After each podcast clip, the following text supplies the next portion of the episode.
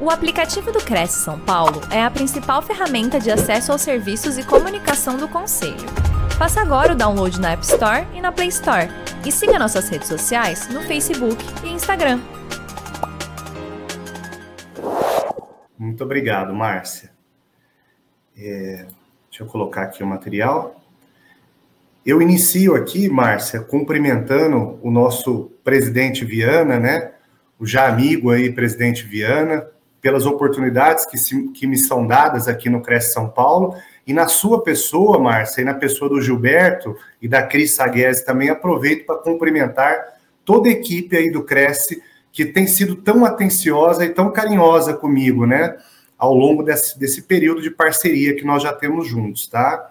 Como você mesmo disse, Márcia, é um tema de suma importância, né, porque nós falaremos aqui, entre outras coisas, é, a Márcia já leu um pouquinho aqui o meu currículo, né?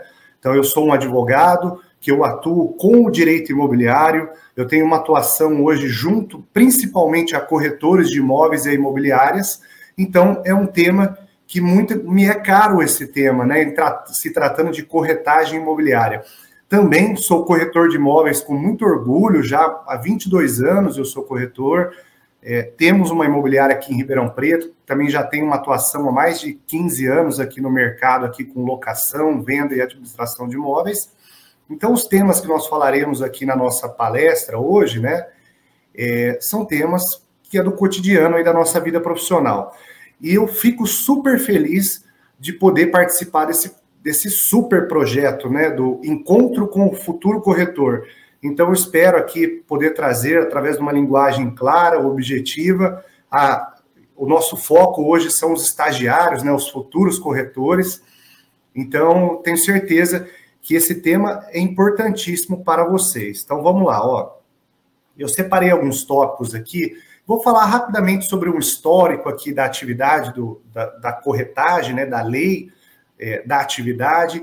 Em caso de desistência da compra do imóvel pelo comprador ou pelo vendedor, quando é devida a comissão ao corretor, ao, ao corretor de imóveis, quando não é devida a comissão ao corretor de imóveis, em caso de dispensa do corretor, é, o corretor aproximou as partes e depois, naquele momento, não deu certo, mas elas vieram a fechar é, posteriormente, mas com fruto do trabalho do corretor. E aí, é devida a comissão ou não é devida a comissão? Formação do contrato de corretagem, as três etapas de formação, quando não restará dúvidas que é devida a comissão ao corretor, o exercício legal da profissão, e não só o exercício legal da profissão, mas como que o estagiário ele deve se portar ainda antes de se tornar um corretor de imóveis, e a ação de cobrança de comissão de corretagem. Então, vamos lá. Conforme a Márcia mesmo disse, eu estarei aqui é, à disposição de vocês, não só estagiários, como corretores, para tirar dúvidas, tá? Embora o foco hoje é o estagiário, como a Márcia disse. Então, vamos lá, turma. Primeiro, falando aqui de corretagem imobiliária. O que é a corretagem imobiliária, né? É aquela atividade praticada pelo corretor de imóveis de apresentar. Como assim apresentar, né? Ele, o corretor ele vai intermediar, tanto na compra e venda, como na locação, quanto na, como na permuta, como na administração de imóveis. Ele deve informar, ou seja, o corretor, ele deve prestar, ele deve fornecer todos os esclarecimentos necessários sobre aquela transação, sem sonegar nenhuma informação. E ele tem que organizar, ou seja, cuidar de todos os detalhes burocráticos daquela transação e preparar a celebração de um negócio, referente, logicamente, ao imóvel, do início ao fim, sob pena daquela transação ficar precária e incompleta para aquelas partes que pretendem realizá-lo. São as transações, as intermediações feitas entre compradores e vendedores através de um terceiro, que é o corretor de imóveis, e, logicamente, mediante o pagamento de uma remuneração. Olha o que fala o artigo setecentos e vinte e dois do Código Civil, que é o primeiro artigo que nós trataremos aqui na nossa palestra.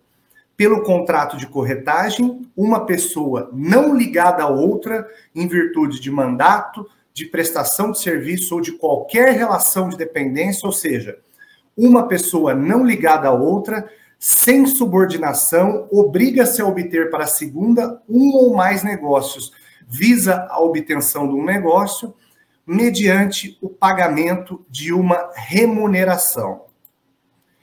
Falando um pouquinho sobre os aspectos históricos aqui da profissão de corretor de imóveis, é uma atividade antiga, ela remonta lá ao século quatorze, olha que interessante. Já nas ordenações afonsinas, dos anos de mil quatrocentos e quarenta e seis a mil quinhentos e catorze, já se reportavam a figura do intermediador na compra e venda de imóveis. A primeira vez que apareceu aí uma regulamentação da atividade do corretor de imóveis, mas de maneira muito tímida e muito genérica, foi lá nos artigos trinta e seis a sessenta e sete, nos direitos e suas obrigações, no Código Comercial.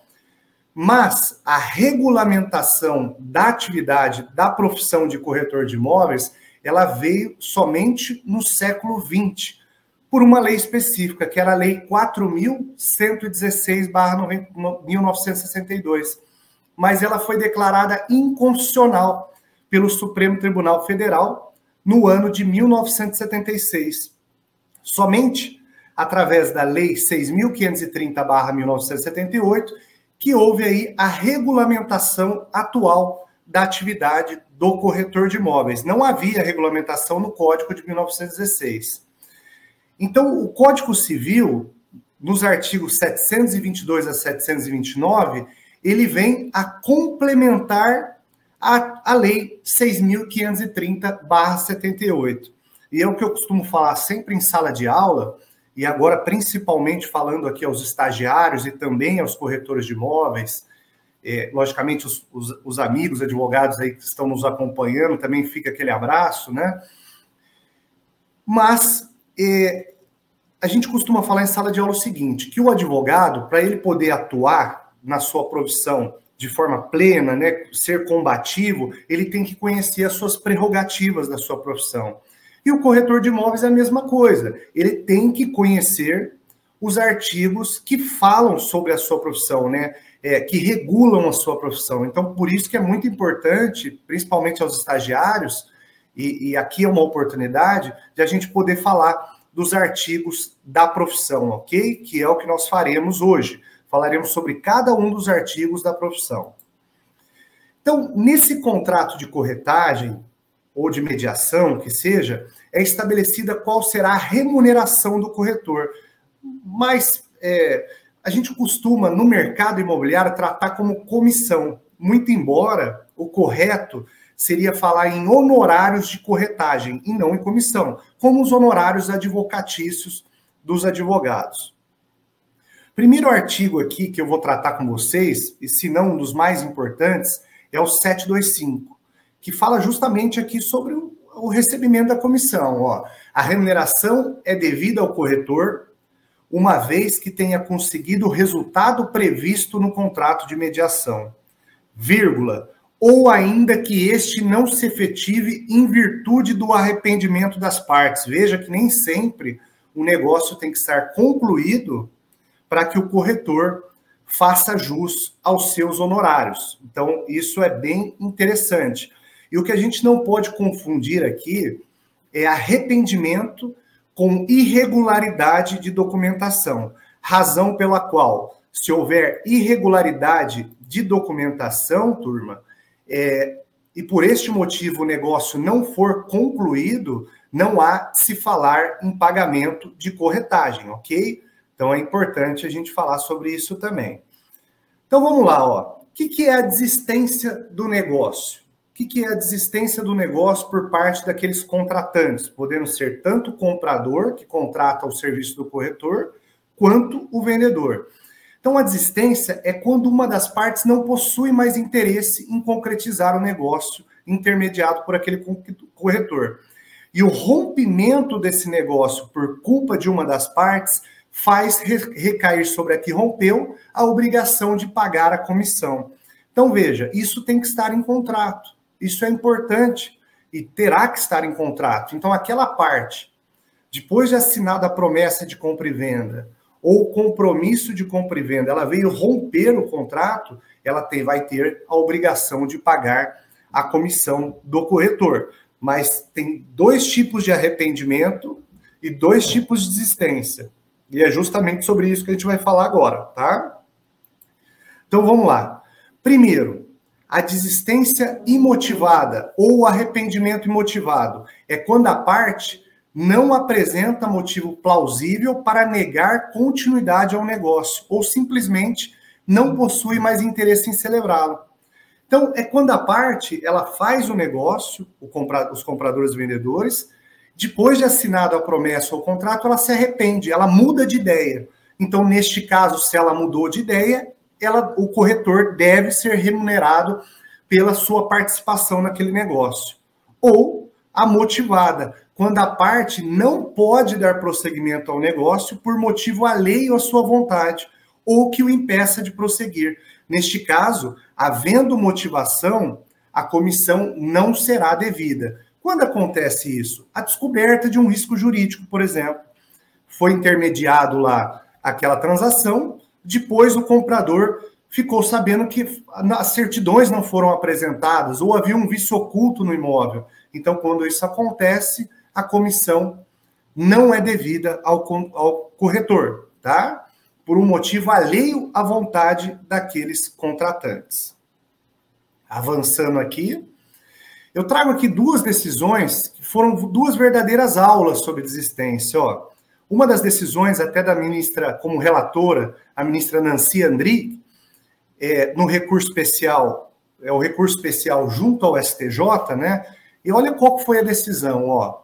O arrependimento de qualquer dos contratantes não afetará na comissão devida ao corretor, desde que o mesmo se dê por causa estranha à sua atividade. Aqui nós estamos falando de arrependimento imotivado, quando a parte muda de ideia. Ó. Na espécie, as partes contratantes assinaram o instrumento de promessa de compra e venda, tendo havido a atuação efetiva dos corretores. Deve-se reconhecer, portanto, que o resultado útil da mediação foi atingido. O negócio foi posteriormente desfeito sem qualquer contribuição das corretoras para a não consolidação do negócio. Isto é, o arrependimento do contratante deu-se por fatores alheios à atividade das intermediadoras. Então, a, co- a comissão de corretagem ela é devida na espécie. E uma outra decisão que eu trago para vocês aqui é sobre o arrependimento motivado, e que também é uma verdadeira aula aqui, tá? Primeiro, nessa decisão, falou-se aqui do sete dois três, ó. As obrigações do corretor, a par daquelas comuns a todo contrato, estão estipuladas no artigo sete dois três, que dispõe que o mesmo é obrigado a executar a mediação com diligência e prudência e a prestar ao cliente espontaneamente todas as informações sobre o andamento do negócio. Ademais, deve o corretor, sob pena de responder por perdas e danos, prestar ao cliente todos os esclarecimentos acerca da segurança do negócio. Então, aqui nós estamos falando do sete dois três. E essa decisão, ela remete à obrigação do corretor de dar segurança ao negócio. Como que o corretor faz isso? Através das certidões que ele tem que tirar. Todas aquelas certidões é, que os estagiários, os corretores já conhecem. Então, quais são? A civil, a criminal, a trabalhista, então, a federal. Então, é a obrigação do corretor tirar todas aquelas certidões do local do imóvel e do domicílio do vendedor e apresentar. Então, resumindo essa decisão aqui, porque faltou o corretor entregar essas certidões, é, entendeu-se ali que não era devida a comissão do corretor, tá certo? Então, por isso, é, é muito importante que o corretor ele tome esses cuidados, né? Enquanto estagiário já é um aprendizado, tirando todas as certidões no momento da transação. Então, vamos lá. Remuneração comissão.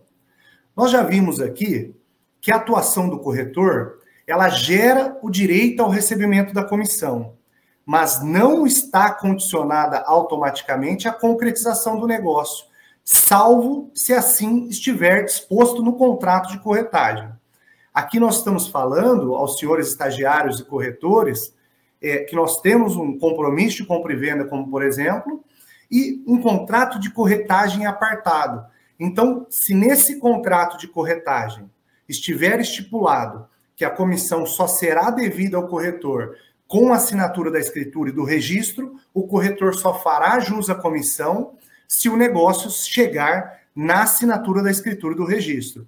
Eu dou um exemplo aqui de um caso que aconteceu é, comigo mesmo, né, de uma venda que nós fizemos para uma construtora e foi acertado no contrato de honorários que só seria devida a comissão no final da incorporação, é, do processo ali de incorporação imobiliária, que era uma casa que foi vendida para uma construtora que faria um prédio ali. Então, a comissão só seria devida no final da incorporação imobiliária. Então, nós tivemos que esperar dois anos. Mas o que é combinado não sai caro, né? E se nós é, combinamos, daquela, foi acertado em contrato de corretagem daquela, daquela maneira, a comissão só foi devida depois de dois anos, ok? Trazendo um exemplo para vocês. Agora, olha que interessante. Um outro artigo que eu vou tratar com vocês agora, que é o sete dois seis. Então, se houver assinado um contrato de gestão de exclusividade, um contrato de exclusividade com o vendedor, nesse caso especificamente, mesmo que não haja participação da imobiliária, tá, é devida a comissão àquela imobiliária e àquele corretor. Uma das redes que trabalham muito com a exclusividade, não só porque a exclusividade, todas as imobiliárias podem trabalhar com exclusividade, mas a rede Remax, ela trabalha muito com gestão de exclusividade, é justamente fundamentada aqui nesse artigo sete dois seis que eu vou ler para vocês. Ó.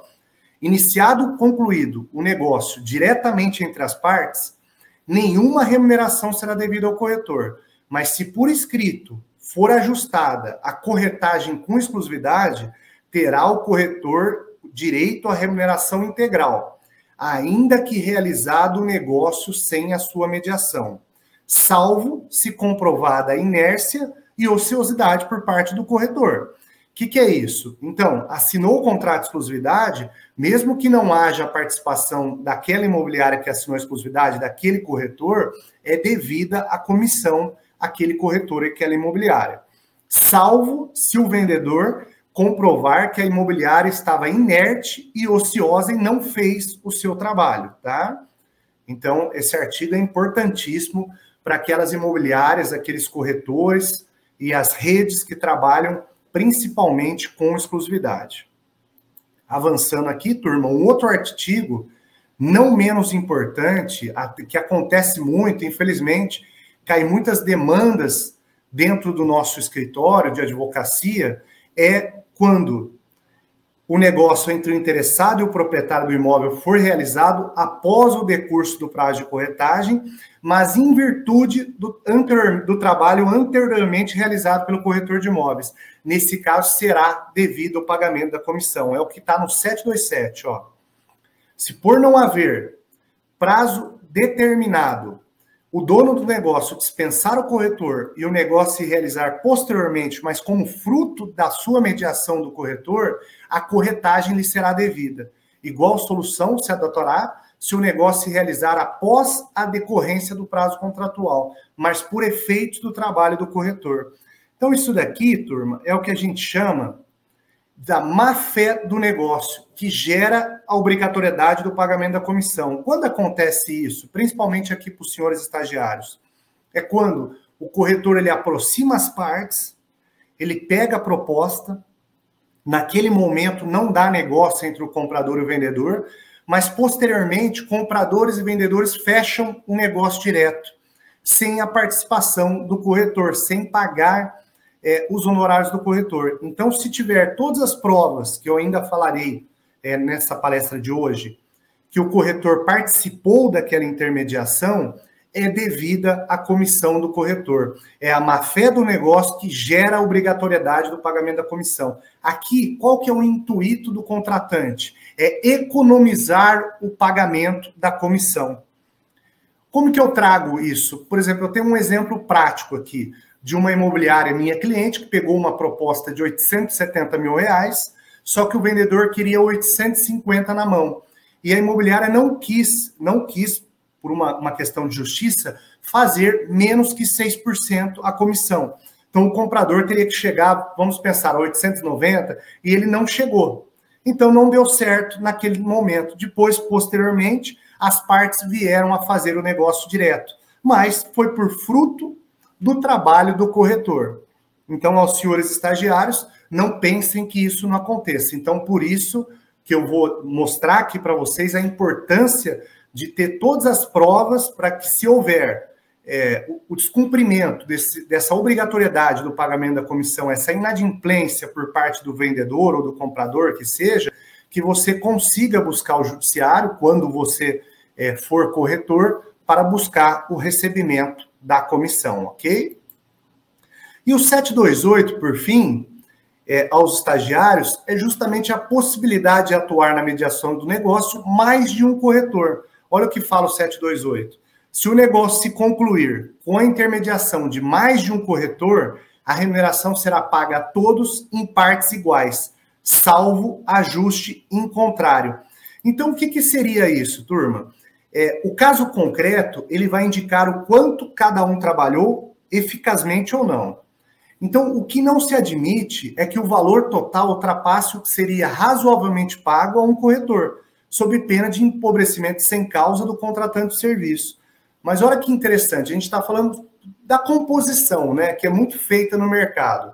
Nós temos dois corretores, eles fazem uma composição e cada um ganha cinquenta por cento da comissão, ou que ele ajustarem entre eles. Então, é... O que, o que os tribunais entendiam, o que não poderia ser pago, o que usualmente, né, é pago a um corretor. O que se admite é que o valor total não ultrapasse o que seria razoavelmente pago a um corretor, sob pena de empobrecimento do contratante de serviço. No entanto, houve uma decisão agora do S T J que ignorou esta ponderação quando ela reconheceu que, existindo cláusula de exclusividade, a comissão contratada é devida ao corretor que dela se beneficiava, ainda que o outro corretor tenha também atuado e promovido a aproximação útil. Então, os dois, por conta de uma má-fé daquele contratante, daquele vendedor, receberam seis por cento aí da comissão, tá? Então, essa é uma decisão bem importante em se tratando aí de corretagem. Então, já avançando, turma, eu quero falar para vocês aqui sobre as três etapas de formação do contrato de corretagem, que estão aí na tela para você, que é super importante. Doutrina do professor, meu amigo, doutor Luiz Scavone Júnior, né? Ó, a formação do contrato de corretagem, ela depende de três etapas. Quais são elas? A aproximação das partes, o fechamento do negócio com a assinatura da proposta e a execução do contrato, compra e venda ou compromisso. A primeira etapa, que é a aproximação das partes, como que ela se dá? Com a oferta do imóvel, de acordo com, com o negócio a ele confiado, que pode se dar através do público em geral, como? Através dos portais, através dos clientes habituais daquele corretor. E na segunda hipótese, até quando um comprador pede para que o corretor procure um imóvel de acordo com as informações que ele precisa do imóvel. Agora, logicamente, surgindo um interessado ou localizando o imóvel, o corretor vai levar em efeito a intermediação. Ele vai aproximar aquelas partes e intermediar as tratativas iniciais. Já na segunda etapa, com a aproximação das partes, é que ele vai buscar o acordo de vontades, que vai ser traduzido na proposta e na aceitação. É nessa etapa que o corretor vai trabalhar no sentido de buscar o consenso no contrato, ok? Agora, vamos supor que o comprador faça restrições contra o imóvel ou o estado de conservação, metragem, documentação. O corretor ele vai ter que buscar solucionar aqueles entraves para que, ao final, ele busque ali a assinatura da proposta que ele vai levar ao vendedor. Se o vendedor concordar aceitando a proposta, que pode ser através de um e-mail com uma resposta, o negócio se efetivou. E é nesse ponto, logicamente, da proposta de compra que vai ser possível marcar a assinatura da escritura, da promessa de compra e venda, do compromisso de compra e venda. E o vínculo jurídico, senhores estagiários e corretores, estabeleceu-se quando o vendedor e o comprador assinaram a proposta. E nessa proposta tem que estar presentes três elementos indispensáveis a todo o contrato de compra e venda. Quais são eles? A coisa, ou seja, o imóvel, o preço, se à vista ou a prazo, bem como o prazo, e o consentimento, que é a assinatura das partes. E a terceira e última etapa, para que não haja dúvida que o corretor tem direito ao recebimento da comissão, vai se dar com a assinatura da escritura pública ou particular de compra e venda, que é aquele, aquele instrumento particular do banco, né, que tem força de escritura pública para uma lei específica, ou do instrumento particular de promessa de compra e venda, compromisso de compra e venda, que seja. Feitas as três etapas aí de formação do contrato de corretagem, não restará dúvida que o corretor tem direito ao recebimento dos seus honorários, ok? Então, essas são as etapas, que são muito import- é muito importante esse material. Vamos lá, turma, quem é o corretor de imóveis? Eu vou falar um pouquinho aqui da figura do corretor de imóveis. Os estagiários já sabem. Quais são as funções do corretor de imóveis, né? Apresentar e aconselhar a conclusão do negócio, informar as condições de sua celebração, e é um trabalho de intermediação, porque ele vai colocar um outro contratante em contato com pessoas que querem celebrar ali algum negócio ou algum contrato. Então, logicamente, o corretor, é, ele tem que ter um prévio registro junto ao CRESS, tá? Para que ele possa atuar. É, se não, ele, logicamente, como nós veremos no, no material à frente aqui, ele vai estar exercendo ilegalmente a profissão de corretor de imóveis, né? Então, tendo esse registro, o corretor ele pode atuar no mercado imobiliário, uma atividade regulamentada, e assim ele vai poder fazer aí os seus, as suas intermediações e ganhar as suas remunerações. Agora, não menos importante, e eu quero falar principalmente aos senhores estagiários, da importância da figura do corretor de imóveis. Olha o que fala o sete dois três que eu já li aqui antecipadamente para vocês. O corretor é obrigado a executar a mediação com diligência e prudência e a prestar ao cliente espontaneamente todas as informações sobre o andamento do negócio. Parágrafo único. Sob pena de responder por perdas e danos, o corretor prestará ao cliente todos os esclarecimentos acerca da segurança ou do risco do negócio, alterações de, de valores e outros fatores que possam influir no resultado da sua incumbência.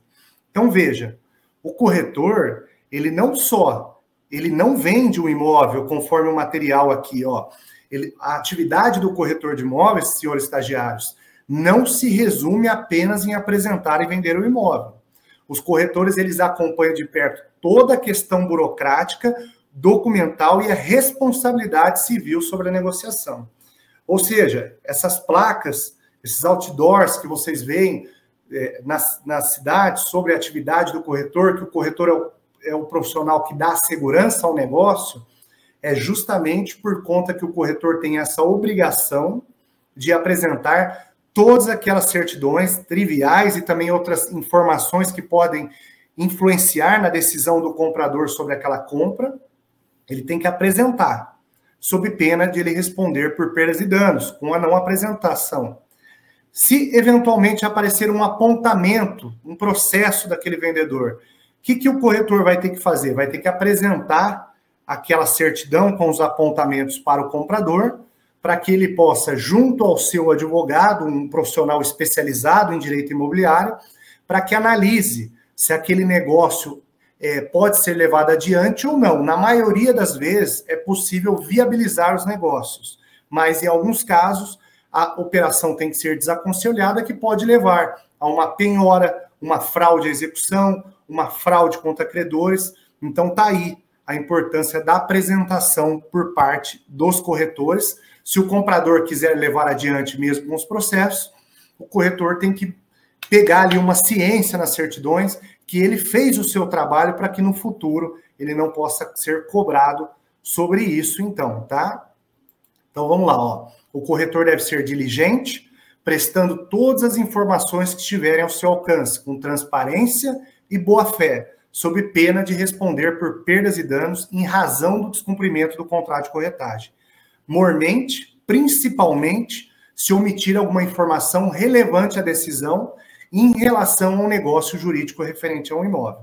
Então, essa é a inteligência do artigo sete dois três. Então, vejam, estagiários, a importância que vocês terão quando se tornarem aí um corretor de imóveis, correto?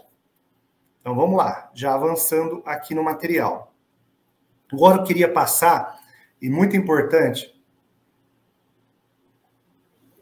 principalmente para os estagiários, ó, nós já vimos que a corretagem, principalmente em razão de envolver aí uma função de ordem pública, né, é, em razão dos interesses envolvidos, e tem que ser feito por uma pessoa habilitada no CRESS, tá?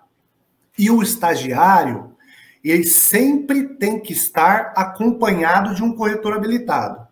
Então, tirar a carteirinha do CRESS e ficar lá dentro da imobiliária sem um corretor habilitado junto com esse, com esse estagiário, não pode, tá? Não pode, porque o intuito do estagiário, nesse primeiro momento, enquanto ele está estagiando junto àquela imobiliária, juntamente com aquele corretor de imóveis, é aprender, tá? Não é que tirou uma carteirinha de estagiário que ele pode sair já mostrando imóvel e tudo, sem o acompanhamento de um corretor devidamente habilitado, tá?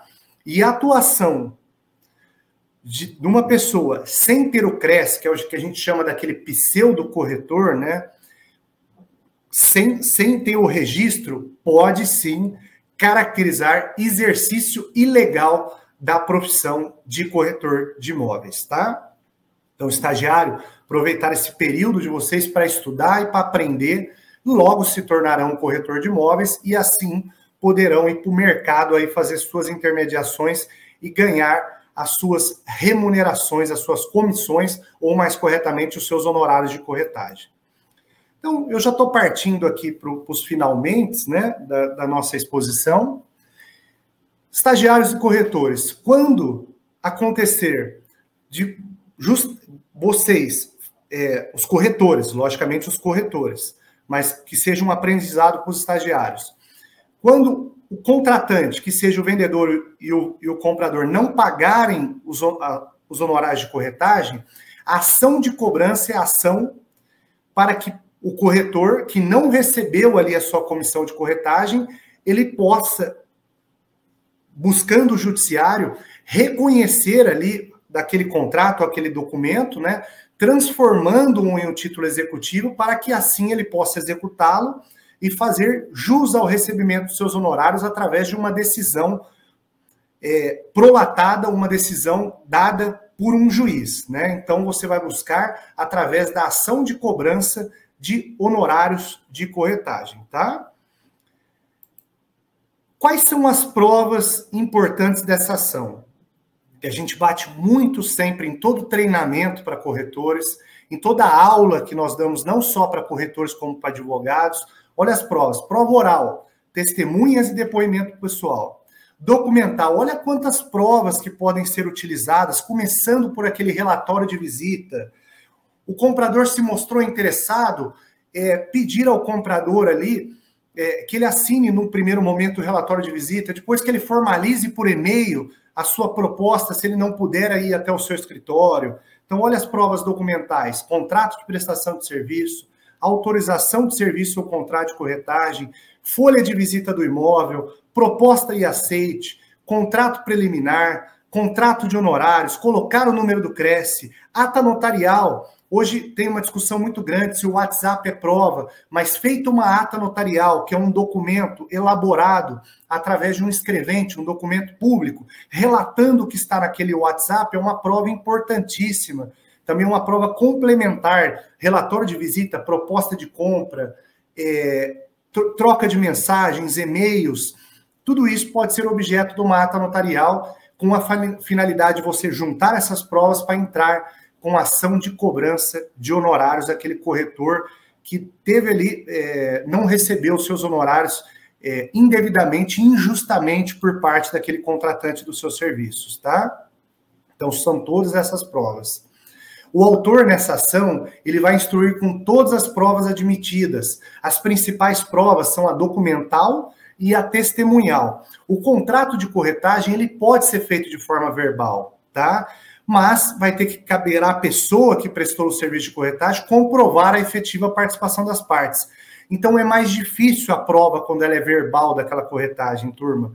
Por isso que a gente faz questão de sempre ratificar da importância De, e a recomendação da, de sempre elaborar um contrato específico por escrito, um contrato de corretagem que, que inclua ali todas as condições daquele negócio, para que dê segurança ao corretor do seu recebimento da comissão. Prazo desse contrato de corretagem. As partes têm plena liberdade para estabelecer prazo desse contrato de corretagem, a duração desse contrato, tá? Podendo ser por trinta, sessenta, cento e oitenta dias, inclusive por prazo indeterminado, tá? É, bastando uma das partes notificar a outra, por exemplo, que aquela, aquele contrato de corretagem não existe mais, mas o prazo tem liberdade de fixação desse prazo de corretagem. E, por fim, quais são as duas ações que o corretor vai poder entrar, ingressar no judiciário para que ele possa receber os seus honorários? Primeiro, ação de cobrança, que é quando é preciso reconhecer o contrato como título executivo, ou seja, aquele contrato que você tem, ele padece de requisitos e formalidades.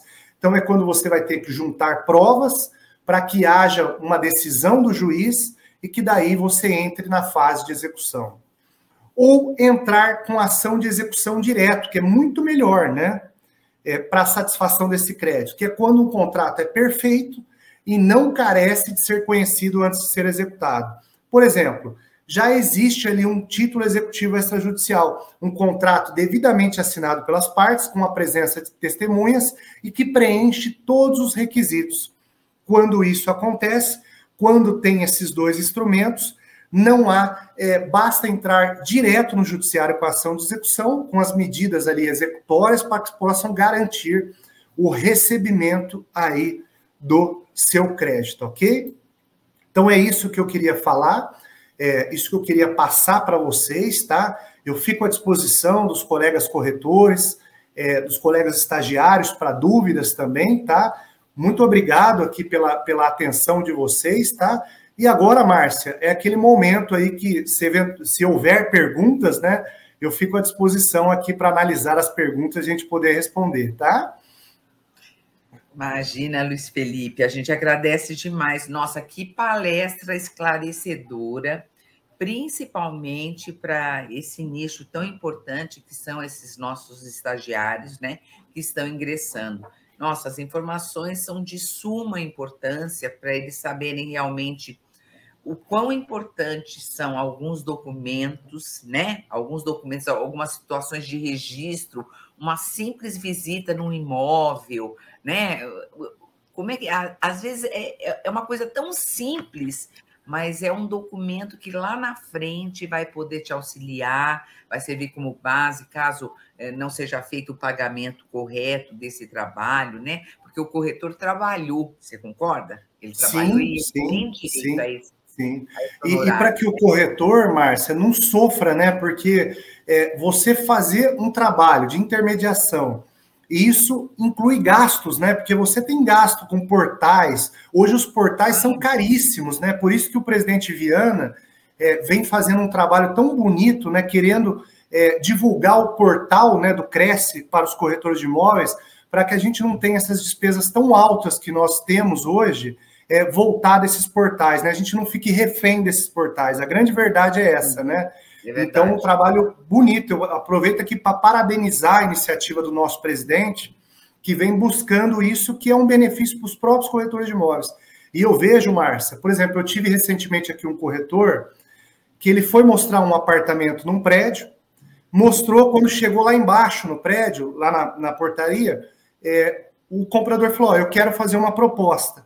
Mas ele não pegou um relatório de visita, não pegou uma proposta de compra, nada. Pegou verbalmente e passou para o vendedor. O que, que aconteceu? O comprador ele voltou no prédio, foi junto ao porteiro, pegou o contato do vendedor e fecharam o negócio direto. E o corretor que me procurou não tinha uma só prova daquela intermediação, a não ser algumas mensagens trocadas de WhatsApp, que era muito fraco, muito fraco para efeito de ação. Então ele teve que sofrer com isso, né? Então, olha quantas dicas importantes para que os nossos estagiários, futuros corretores, ou até mesmo os corretores que assistiram a nossa palestra, eles não Sim. caiam nessa, nessa armadilha, né? Porque é uma verdadeira armadilha, né? E só cabe a eles não cair, né? Só cabe Exatamente. a eles não cair. E é, cabe a eles não cair com, com, com situações pequenas, né? É, é, são, são coisas pequenas, mas o corretor tem que estar atento que são registros, assim, parecem ser coisas pequenas, mas com um tamanho em termos de documentação depois no final, com um peso muito grande, você concorda? Claro, concordo, né? concordo, concordo, gênero, número e grau, é isso mesmo, é justamente é. isso. Bom, a, a gente está, assim, com uh, um monte de comentário, ótimos esclarecimentos, muito obrigada. O uh, doutor Luiz Felipe, muito obrigado. Tem gente falando que está ingressando no curso de T T I. Nós temos muitos colegas nos acompanhando, olha, de Machado, Minas Gerais, Salto, São Paulo, Foz do Iguaçu, Paraná, Pompeu, Minas Gerais, aqui de São Paulo, Sorocaba, Santos, São José dos Campos, A B C. Então, assim, fora o pessoal que entrou, só deu bom dia. Então, a gente está vendo que a gente tem bastante gente acompanhando a gente. E eu tenho aqui alguns questionamentos. Ah, antes eu tenho que destacar aqui a presença, quem está no, é, nos acompanhando com a gente a palestra, é o nosso subdelegado aqui de São Paulo, da Zona Oeste, é o Rafael Antunes Zuconelli. Zu, Zuconelli, isso mesmo, achei que eu tivesse lido errado, é Zuconelli. Prazer. Um abraço aí para o Zuconelli aí, né? Que honra, né? É uma honra tê-lo aqui conosco e estar acompanhando aqui a palestra. E os demais colegas. Aí aqui eu tenho um questionamento do André Ramon. Ele fala assim: bom dia, Luiz. Corretor que estiver pós-barra pode executar um atendimento espontâneo? Olha, eu, eu tentar entender a pergunta do André aqui. É, o corretor que estiver pós-barra. É, esse termo pós-barra, não sei se é a, é a, como é que a gente fala, roleta, alguma é, coisa assim, né? Sim. É, eu acho que é algo muito específico aí que o, que o André está perguntando, né? Quando o corretor estiver pós-barra, pode executar um atendimento espontâneo?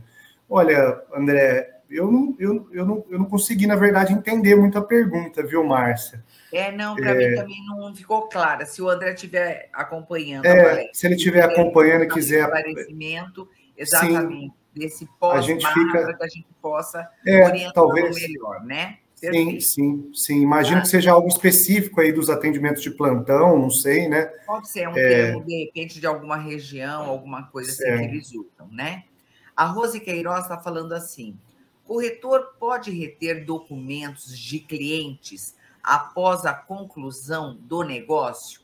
Imobiliária não devolve minha escritura antiga. Olha, eu primeiro falar para a Rose assim, Rose, é, não, assim, a, a escritura, uma escritura antiga sua não vai ter muita utilidade para você, assim, né? É, se o negócio já foi concluído, Rose. É, até porque em qualquer momento você pode tirar uma matrícula atualizada no cartório de registro de imóveis, tá? Mas se você entende que, que o corretor deveria devolver esse documento, eu, na maioria das vezes, o que acontece, Rose, quando é feita assim, uma transação, é, normalmente até o, o vendedor ele entrega os documentos que ele tem ao comprador, né? Para que o comprador faça o arquivo dele e tudo mais, né? Mas eu acho que não tem porquê, né, é, reter um documento à escritura, até porque eu não vejo nenhum, nenhum tipo de utilidade, se, ela, se a sua escritura antiga já foi objeto de registro, tá? É, mas, logicamente, se você entende que é um documento muito importante, você pode entrar, inclusive, com uma ação de exibição de documento, né? Se, se você quer, de fato, esse documento aí, né? Só vai ter que fundamentar nessa ação a importância de você ter esse documento de volta, tá, Rose? Mas se essa escritura, na época, já havia sido registrada, basta você pegar uma matrícula atualizada no cartório, tá? Perfeito. Eu vi uma que o Richard mandou aqui uma mensagem também, um abraço para o Richard, que sempre está acompanhando a gente aqui nas redes sociais, né? É, pelas redes sociais. É, tem bastante gente se dirigindo a você mesmo. É, muito o legal. Jefferson né? Atene, o Jefferson Atene, ele faz uma pergunta assim: posso solicitar ao cartório que conste na escritura meu número, uh, meu número do CRESS? Pode e deve, viu, Jefferson? Meu nome, é. Deve ser meu nome, que ele quis dizer aqui, sim, e sim. número do CRESS. Sim, exatamente. Pode sim, Jefferson, e deve fazer isso. É uma, é uma garantia é, excelente para você, né? Porque se o corretor, ele constou ali uma cláusula daquele corretor que intermediou, intermediou aquela negociação com o seu CRESS, não resta dúvida aí do direito ao recebimento da comissão, tá? Então, pode e deve, tá? E se eventualmente o escrevente do cartório falar que não, porque às vezes o escrevente, é, tem muito escrevente que fala que vai manchar a escritura, que não vai ficar uma escritura ali, isso não tem nada a ver, tá? É um direito do corretor de imóveis de fazer constar ali o seu nome, o seu CRESS que participou da intermediação. Porque se eventualmente você não receber é, os seus honorários, Jefferson, olha que, olha que garantia, olha que prova que você tem, né? Não há de se falar que não houve a intermediação do corretor. Então, não só pode, como deve constar é, o nome e o nome CRESS na escritura. Tá, Márcia? Perfeito, perfeito, ótimo. A Vem Publicidade faz um questionamento. Quem paga os documentos necessários para a transferência de compra e venda, escritura de certidões, etcétera? É, transferência da compra e venda, escritura, é o comprador, que vai arcar com I T B I e todos os, os custos da escritura, salvo o laudêmio que é pago pelo vendedor, né? É, que é aquela, aquele imposto da igreja, né? É, agora, certidões... É, Vem, né? É Vem que chama, né? Vem Publicidade. As certidões hoje não tem quem pague, né? Porque as certidões hoje são links. São links. Sim. Que você clica nos links. Antes era muito mais difícil, né, Márcia? Quando nós começamos lá vinte e dois anos Sim. atrás, né? Você tinha que pagar, saga, né? É. Eu acho que da última vez que foi pago as certidões, porque normalmente pagava para o escrevente do cartório providenciar isso, Exato. era Exato. em torno de oitenta reais por pessoa, né? Hoje não tem que pagar mais nada. São links que você clica e tira todas as certidões, a civil, criminal, as trabalhistas, a federal, protesto, você consegue tirar tudo pela internet, sem ter que cobrar nenhuma das partes. Por isso que até facilita a vida do corretor de imóveis hoje em dia. Perfeito, facilitou muito mesmo. A Vera Ferraz fala, doutor, quando o cliente encaminha todos os documentos para análise de crédito, foi aprovado e desiste da compra. O honorário de corretagem é devido... É, observação, imóvel na planta de construtora, quer dizer... Olha, Vera, nós falamos aqui sobre as etapas de formação do contrato de corretagem. Olha que material rico, né, Márcia? Porque ajuda a gente Exato. na resposta, né? Então, Exato. qual que é o entendimento meu? Eu estou falando enquanto advogado, é, o Luiz Felipe Arcângelo, eu vou dar meu entendimento. Se só tiver na proposta de compra, Vera, e não avançou para a assinatura de um compromisso ou de uma promessa de compra e venda... Mesmo que você ingresse no judiciário, a sua chance é pequena por conta justamente das etapas de formação do contrato de corretagem. Você não chegou ainda, né, na assinatura de um compromisso, de uma promessa. Então, a proposta de compra ela é muito importante no caso dos contratantes é, injust, é, de forma injusta, né, não pagarem os seus honorários. A proposta de compra é uma baita de uma prova, mas a desistência da parte na proposta de compra ela é muito fraca para ingresso no judiciário, Márcia e Vera. Então, se só assinou a proposta e desistiu do negócio depois, porque o crédito é, foi aprovado ou não, tá, não ficou legal os juros que ela queria, eu entendo que é fraco para você buscar o judiciário para receber sua comissão. Perfeito. Teria que cumprir mais algumas fases, né? Pra... É. Para os passos estarem mais robustos para ter realmente... Até porque nada impede que a Vera, a Vera ou outro colega ingresse no judiciário, mas você tem que pensar que se eventualmente você perder a ação, Márcia, você vai ter que pagar sucumbência para o advogado da parte contrária, fora as custas processuais e tudo mais. Então, isso é uma análise de risco que você tem que fazer juntamente com o seu advogado de confiança, né? Com um advogado que presta essa assessoria para a sua imobiliária, para entender até que ponto que vale a pena ingressar no judiciário e o risco de você perder, ter uma sentença improcedente, quanto que você pagaria por essa sentença improcedente, tá? Perfeito, perfeito. O J. Henrico Seivas, ele fala, bom dia. É, aí ele comenta, como conseguir a sua apresentação em P D F? Ah, é, basta solicitar, eu encaminho com a maior honra do mundo, viu? E com, com alegria, tá? Basta me solicitar aí através do, do e-mail, dos contatos. Eu acho que, que fica... é, o, pessoal, é. o pessoal do suporte deve, deve colocar seu e-mail aí na Sim, tela. Sim, eu acho que durante a palestra ficou aparecendo o e-mail, é só me solicitar que eu, que eu encaminho com todo prazer, viu, Márcia? Para mim é... Olá. Olá. Já está na tela, então, ó, J. Henrico Seivas, é só anotar o e-mail do nosso palestrante doutor Luiz Henrique, que ele pode encaminhar para você a apresentação, sim, da palestra. Tá? É, eu até costumo falar, Márcia, assim, olha lá, luisfelipe arroba arcangeloadvogados ponto com ponto b r. Eu até costumo falar, Márcia, que nós estamos aqui nessa parceria com o Cresce, né? É, até enquanto advogado e corretor que somos, sempre em caráter informativo, né? A ideia é levar informação, é, justamente, olha, para os estagiários, olha que legal, né? Olha quanta, quanta palestra boa que nós temos na T V Cresce hoje, né? E, e, e esses artigos hoje que nós falamos da profissão... É, eu pergunto muitas vezes em treinamento para os corretores, quem já leu os artigos da profissão? Ninguém levanta a mão, Márcia.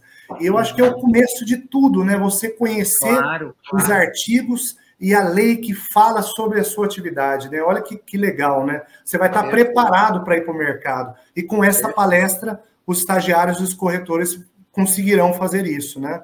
Tenho certeza disso, com todos esses esclarecimentos. O André retornou, tá? Aquele, ah, tá. O, é, é, ele colocou, sim, está na regra que roleta é sorteada às oito e quarenta e cinco da manhã, porém o corretor tem uma tolerância até às nove e trinta da manhã para ficar pós-barra. Ah, entendi. Todos é, é legal. Os corretores que participaram da roleta já atenderam.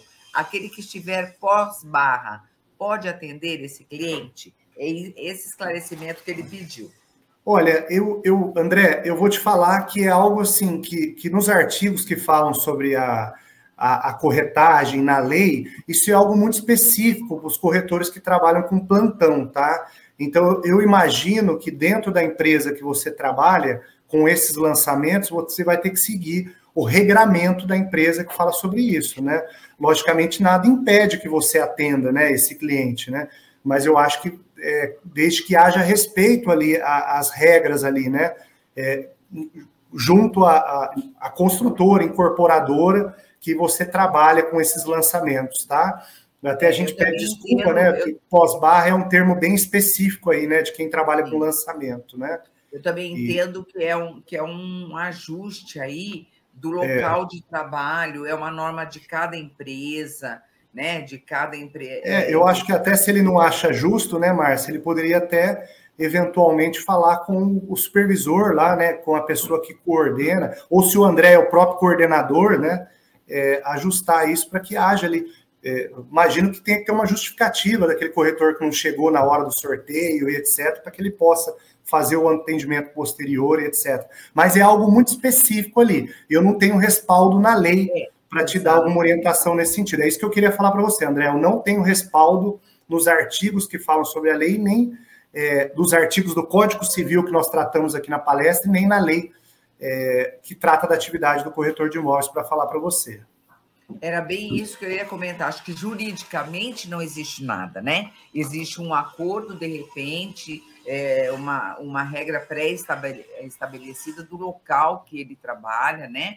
E, e, do, e dos corretores, acredito que seja isso também. É isso mesmo, né? Até o Rafael também está mandando uma mensagem, Rafael Zuconelli, né, que é delegado aí do Cresce. Delegado. É, a honra é toda minha, viu, Rafael, por você estar tá, é, assistindo a nossa exposição, quem sabe uma hora nós não estaremos juntos aí numa quarta nobre, ou até sobre a sua delegacia, aí numa palestra aí para os corretores aí da sua...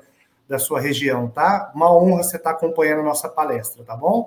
E em seu nome eu cumprimento a todos os demais delegados aí, que são, são muitos delegados amigos, né? É, o Nelson, que também é da região é, de, de São sim, Paulo aí, né? Sim, sim. Nosso delegado aqui de Ribeirão Preto, Gardinho, nosso diretor aqui, Antônio Marcos, né? Todos amigos aí do Cresce, que se tornaram amigos nossos, né? Que legal, que legal. Eu tô com uma outra questão aqui, o Renato Brasil. Olá, com relação à cessão de direitos para imóveis revendidos ainda na planta que antes do habite-se, quem...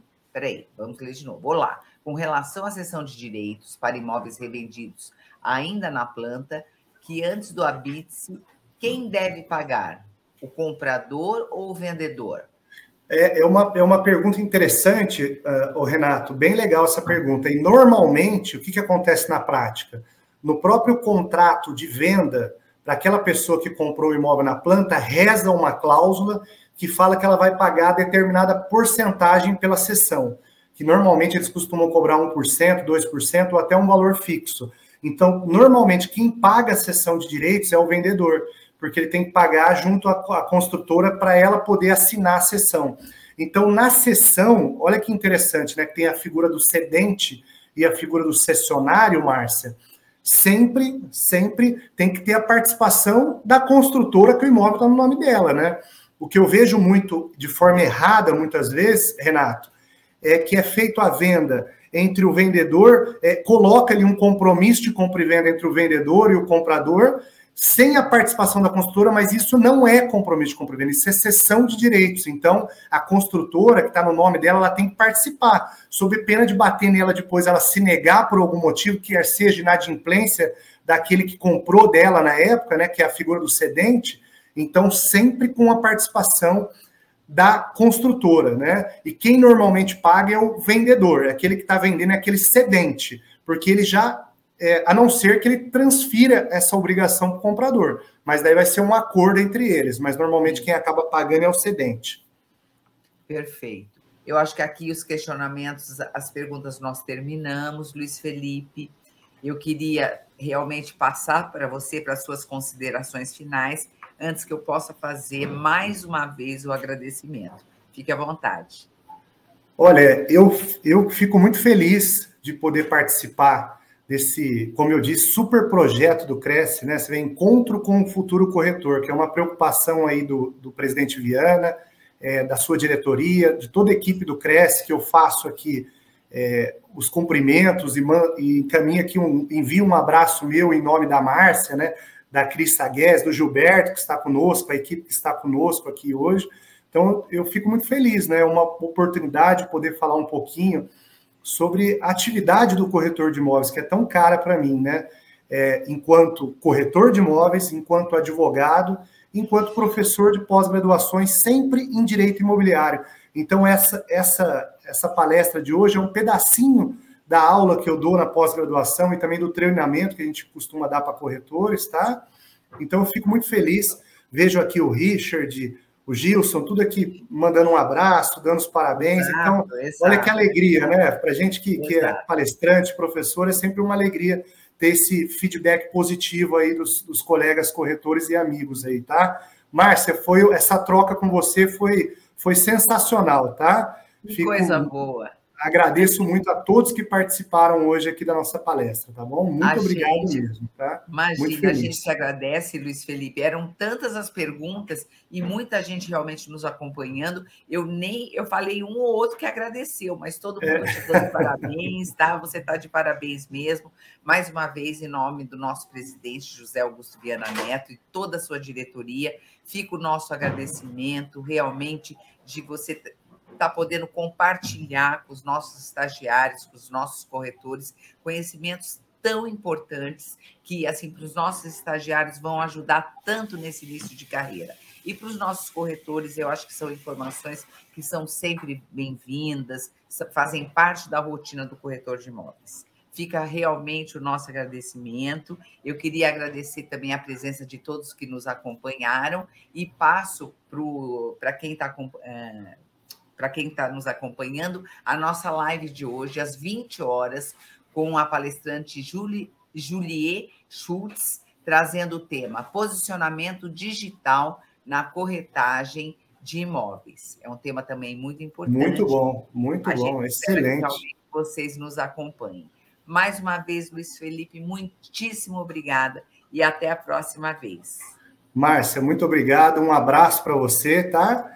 É, um abraço para você, um excelente dia, um abraço para o presidente, para toda a diretoria e equipe do CRESS, tá? Muito obrigado, uma honra para mim. A gente que agradece. Bom dia e boa semana para você. E para os nossos internautas também. Bom dia e boa semana. Bom dia. Tchau.